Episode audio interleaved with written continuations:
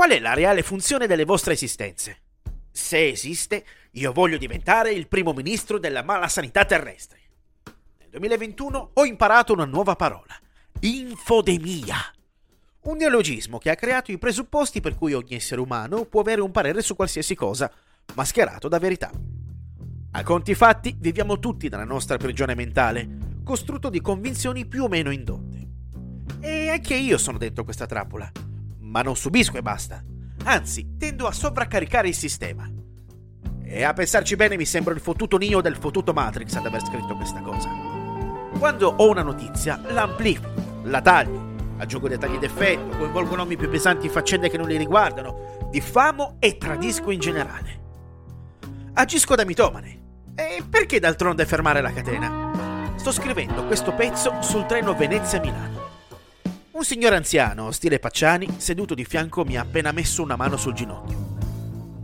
Lo guardo. Lui mi guarda come fosse un cazzo di filetto leggermente al sangue. E perché quella mano? gli chiedo.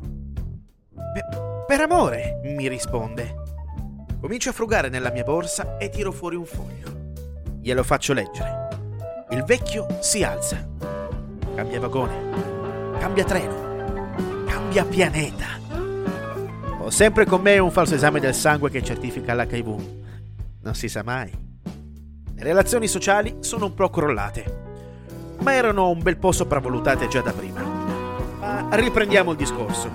Negli ultimi tempi non uso più la parola demagogia nella conversazione da bar, ma bensì infodemia. Mi riempie la bocca e i miei interlocutori ammutoliscono soltanto a sentirla. Chissà che cosa pensano in quelle menti forgiate da numerosi cromosomi. Se usa un parolone come infodemia, deve essere senz'altro un luminare. I miei riferimenti culturali sono i tabloid specializzati in avvistimento UFO, cronaca vera e le sceneggiature del porno dei film di Rocco Siffredi, nonché i necrologi del paese, di cui sono stato un autore con una certa reputazione. Nel frattempo, il vecchio simile a Pacciani è tornato e mi ha chiesto una sigaretta. Fascino della morte? Gli ho detto che non fumo da quando il cancro ha chiuso la porta e se n'è andato a fanculo. Ma non credo che se ne sia andato a fanculo in maniera definitiva. D'altronde, che cos'è definitivo? Scendo dal treno ed entro nell'edicola della stazione. E devo cazzeggiare in attesa che il mio contatto mi porti droga. Acquisto un libro che parla di Marx. Questi libri che parlano della morte del capitalismo hanno senso di esistere solo per vendere. Vince il capitalismo diventando il più ricco di tutti. Marx non ha mai rivelato la sua teoria più torbida, però, a quanto pare. Mi piace abbozzare concetti e non espanderli. È il mio lato minimale esoterico. O capisci così, oppure fanno il grande fratello in tv ogni giorno.